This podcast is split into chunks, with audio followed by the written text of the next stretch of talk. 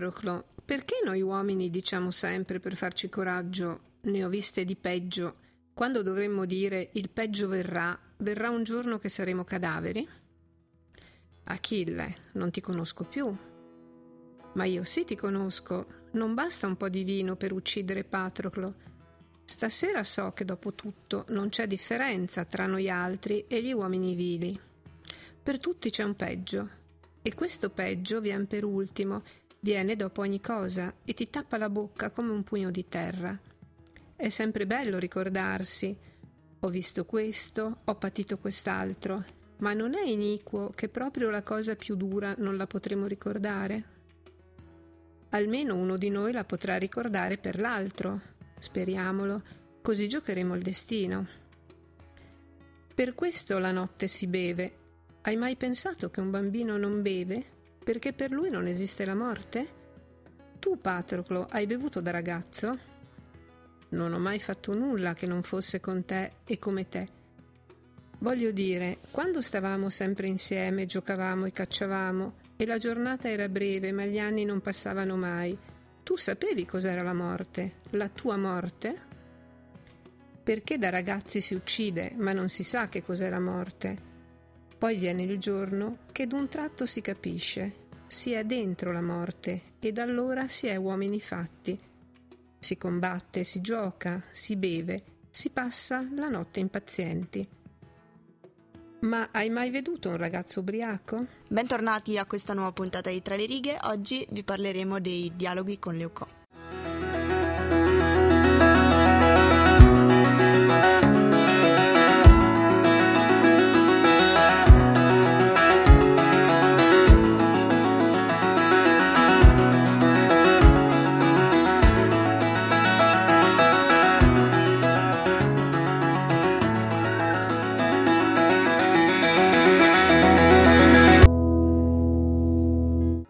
Pavese si è ricordato di quando era a scuola e di quel che leggeva. Ha smesso per un momento di credere che la sfera mitica e il culto dei morti fossero inutili bizzarrie e ha voluto cercare in essi il segreto di qualcosa che tutti ricordano, tutti ammirano un po' straccamente e ci sbadigliano un sorriso. Ben ritrovati a questa nuova puntata di Tra le righe, siamo come al solito Cecilia Passarella e Margherita Marzari e come avete sentito Margherita vi ha appena citato una bellissima frase di Sergio Givone eh, in riferimento appunto al libro eh, Dialoghi con Leucò di Cesare Pavese. Ascoltateci.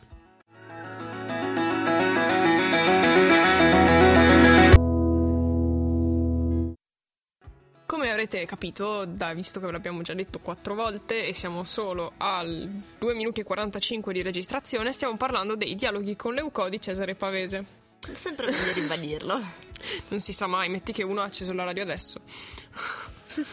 e comunque eh, questo libro è composto da 26 dialoghi brevi che sono tutti tratti comunque dalla, dalla mitologia. Sì, la mitologia esatto. classica.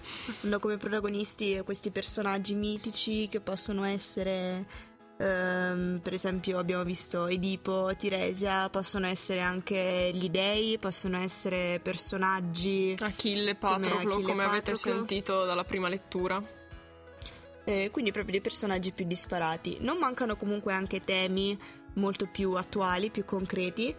Possono essere anche temi filosofici come l'esistenzialismo. Come il rapporto tra uomo e natura, che diciamo è un tema che anche nella filosofia è stato sviluppato abbastanza da abbastanza. più filosofi. abbastanza. No, la eh... cosa secondo me molto interessante, almeno io l'ho percepita così, non so se poi è un'impressione mia o se anche altri hanno avuto questa sensazione, ma che mh, mm, tutti i dialoghi qui riportati non sono raccontati dalle due persone che li hanno vissuti. Cioè, sono sempre due, due personaggi che raccontano qualcosa di... di... una terza persona. Esatto, di una terza persona. Quindi è come un punto di vista un po' marginale di una situazione. Esatto.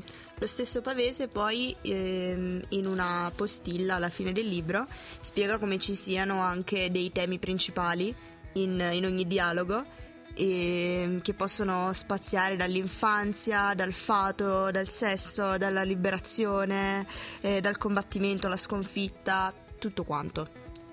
Diciamo sono variabili quanto sono varie anche le sensazioni e le esperienze umane. Esatto. È un libro che parla di vita in sostanza. Spesso comunque, cioè, ehm, ho trovato spesso riferimenti o pensieri re- relativi alla morte o al rapporto col- col- con la divinità.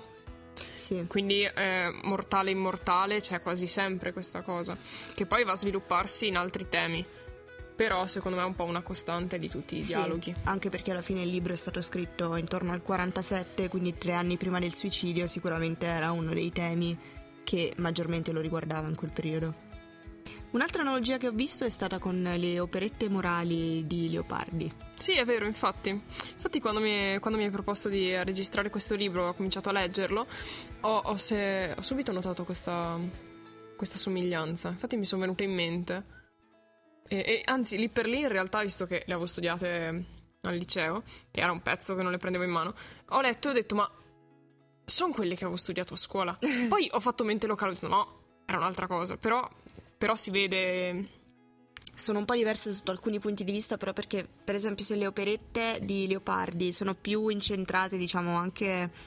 seguono un po' lo schema della maieutica socratica. Cioè io ti faccio la domanda, tu mi rispondi, ti spingo quindi a farmi un'altra domanda, tu continui e si arriva avanti fino a quando non si trova una conclusione. Esatto, invece questo, Questo è bello più uno perché... stream of consciousness.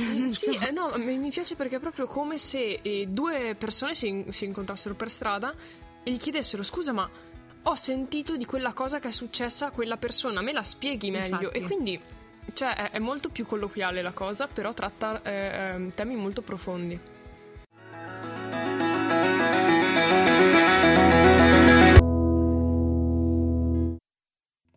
Visto che sarebbe anche un po' impossibile tentare di analizzare tutti e 26 i dialoghi, Sì, diciamo che sarebbe un po' dispersivo.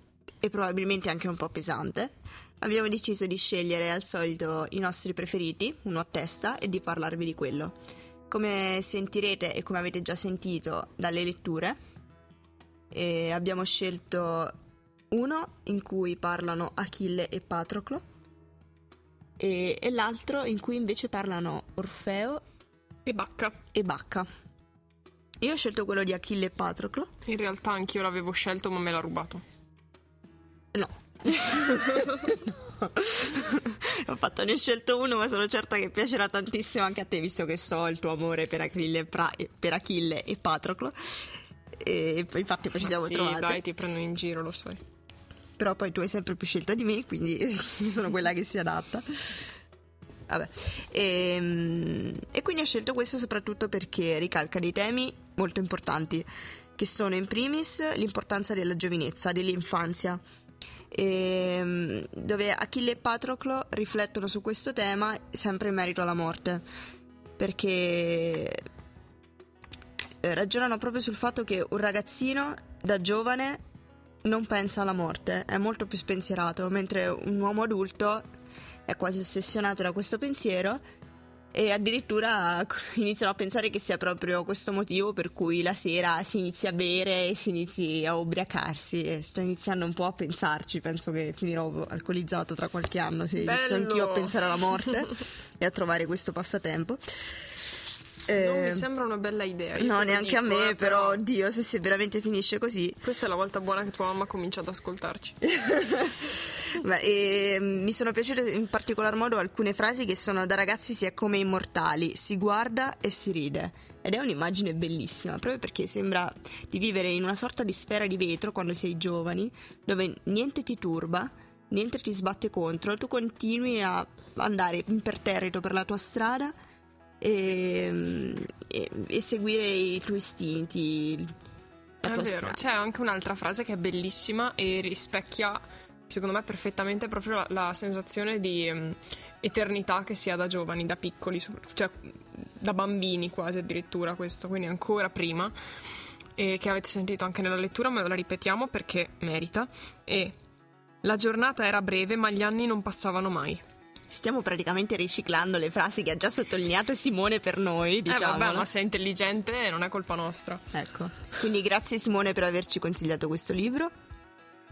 Esatto, oggi eh, ultimamente andiamo di libri consigliati, questo per sottolineare il fatto che ascoltiamo quello che voi ci proponete, quindi continuate a farlo. Ecco. E magari vuoi dirci qual è, qual è Sì. stato. Un'altra cosa su Ok. Achille e Patroclo che non abbiamo detto è un- aumenta eh, il grado di interessante di questo dialogo il fatto che questa conversazione avviene la sera prima della morte di, Patro- di Patroclo. Ah, certo, sembra quasi una Esatto. sorta di ultima cena. Sì, che tra l'altro alla fine del dialogo lui lo dice ad Achille: Che Guarda che io domani combatto al posto lancia." tuo. E questa è una cosa molto in- interessante anche perché è una rivisitazione completamente nuova rispetto all'epica. Sì, perché nell'Iliade alla fine era lo stesso Achille che gli aveva impedito di prendere le sue, No, le sue armi non lo sa combattere. Achille, esatto. Cioè, Patroclo Cioè, va non voleva che andasse però Achille lo scopre nel momento in cui gli dicono guarda è morto. Sì. E quindi parlavamo del secondo dialogo, invece quello che mi è piaciuto tanto, cioè un altro che mi è piaciuto tanto, che è mh, appunto quello tra Orfeo e Bacca, in cui Bacca sta chiedendo a Orfeo praticamente di raccontargli il momento in cui è sceso nell'Ade per eh, recuperare Euridice, quindi la moglie di cui lui era super innamorato e che era morta perché è morsa da un serpente. E lui ha il cuore spezzato da questa cosa, va in giro a cantare e incantare tutti per giorni, per notti, vagando tra i monti, fino a scendere addirittura nell'Ade per recuperarla. E lui arriva e mm, canta talmente bene per Ade e per Persefone che gli concedono di riportare Euridice nel mondo dei vivi, ma gli dicono tu non devi voltarti a guardarla finché non, Sarete finché non usciti." sarà- sarete usciti. E di solito anche qui c'è una diversa interpretazione del mito. Diciamo che nel pensiero comune Orfeo si gira a guardare Euridice perché la tentazione è troppo forte e vuole rivederla e crede di essere stato ingannato. In realtà qui dà una spiegazione diversa lui, perché Orfeo spiega a Bacca che in realtà si è voltato perché si è accorto che era sbagliato quello che stava facendo, non era quello che voleva. Perché il passato ormai è morto. E se lui avesse fatto tornare Euridice, poi avrebbe dovuto soffrire un'altra volta per un'altra sua morte. Ma soprattutto avrebbe sofferto anche la stessa Euridice perché non è la stessa cosa tornare in vita dopo essere passati per il regno dei morti. Sare- avrebbe continuato a vivere con il pensiero probabilmente assillante, anche martellante di questa esperienza che, la- che aveva Esatto. segnato. Perché infatti, dopo che si è passati per il nulla, non si può tornare alla vita. No, non ci credo, Orfeo. Non è stata tua colpa se il destino ti ha tradito. Che c'entra il destino? Il mio destino non tradisce. Ridicolo che dopo quel viaggio, dopo aver visto in faccia il nulla, io mi voltassi per errore o per capriccio. Qui si dice che fu per amore. Non si ama chi è morto. Eppure hai pianto per monti e colline, l'hai cercata e chiamata, sei disceso nell'Ade. Questo cos'era? Tu dici che sei come un uomo, sappi dunque che un uomo non sa che farsi della morte. L'Euridice che ho pianto era una stagione della vita. Io cercavo ben altro laggiù che il suo amore. Cercavo un passato che Euridice non sa. L'ho capito tra i morti mentre cantavo il mio canto. Ho visto le ombre irrigidirsi e guardar vuoto, i lamenti cessare, Persefone nascondersi il volto, lo stesso tenebroso, impassibile, Ade, protendersi come un mortale e ascoltare. Ho capito che i morti non sono più nulla. Il dolore ti ha stravolto, Orfeo. Chi non vorrebbe il passato? Euridice era quasi rinata. Per poi morire un'altra volta, Bacca, per portarsi nel sangue l'orrore dell'Ade e tremare con me giorno e notte. Tu non sai cos'è nulla.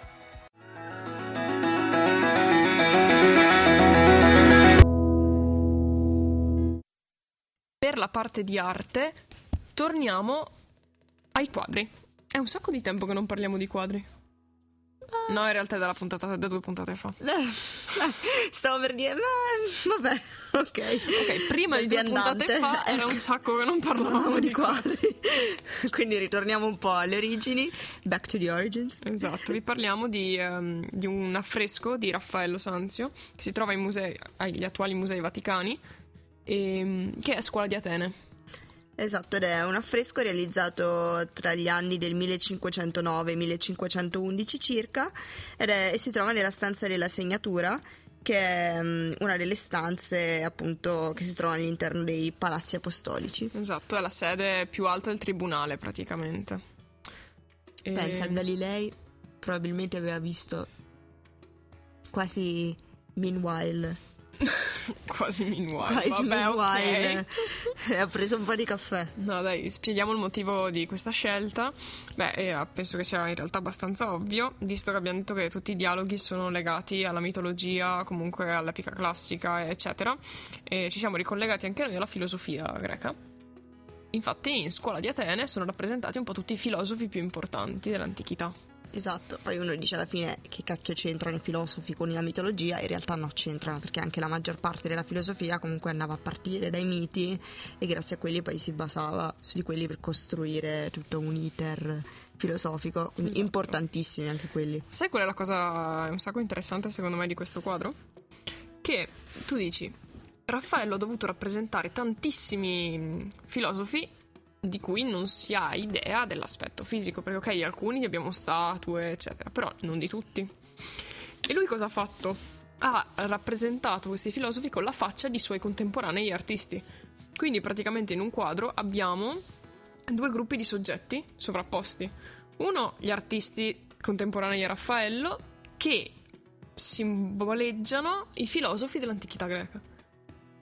Tipo, Beh, vedi in primo piano Cosa e, anche ehm, abbastanza diffusa comunque. Sì, sì, sì, sì, però qui c'è proprio una concentrazione molto alta, è questo che fa impressione. C'è infatti la coppia centrale del quadro, che è un'immagine conosciuta un po' da chiunque in realtà perché è molto famosa, mm-hmm. che, mm, che sono appunto due filosofi che stanno parlando e sono Platone e Aristotele. Ah, Socrate è schifato proprio. No, Socrate c'è a fianco, è qua. Ah, eccolo. Glielo sto indicando, voi ovviamente non mi potete vedere, ma è sulla sinistra che sta parlando con un gruppo di discepoli, appunto, come era solito fare. I due al centro, invece, che sono il punto focale di, tutto, sì. di tutta la, l'opera, sono Platone e Aristotele, abbiamo detto, uno che indica la terra, uno che indica il cielo, che indicano appunto le due dottrine contra- contrapposte, e sulla sinistra Platone ha la faccia di Leonardo da Vinci. Eh, infatti stavo giusto pensando, mi ricorda un po' qualcuno questo Platone, perché è abbastanza simile. Vabbè. Beh, geniale comunque, davvero. Non, non pensavo. Non Poi pensavo. infatti possiamo vedere in primo piano, accasciato su un blocco di marmo che scarabocchia, c'è Michelangelo.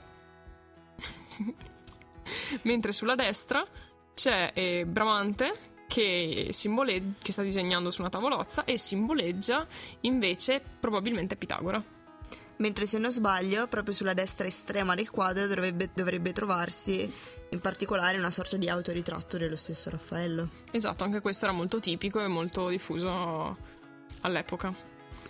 Spesso si trovava anche un ritratto del, di chi commissionava la stessa opera Mm, non, non, so se c'è anche Papa Giulio II che ha commissionato appunto. Non so in questo in particolare, so che ehm, una cosa interessante, però c'è da definire un attimo il background di quest'opera.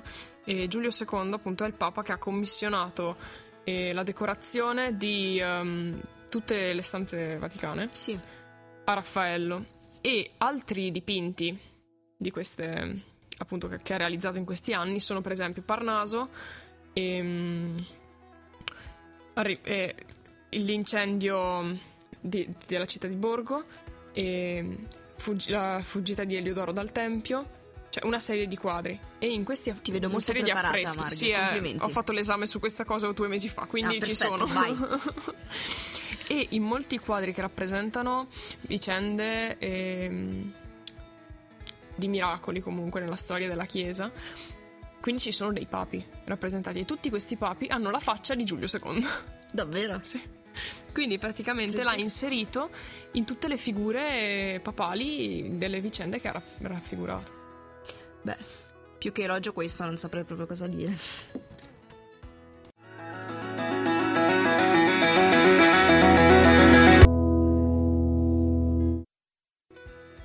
Finisce qui un'altra puntata di Tra le righe, ma vi diamo appuntamento sempre la settimana prossima, sempre martedì alle sei e mezza, sempre su Samba Radio.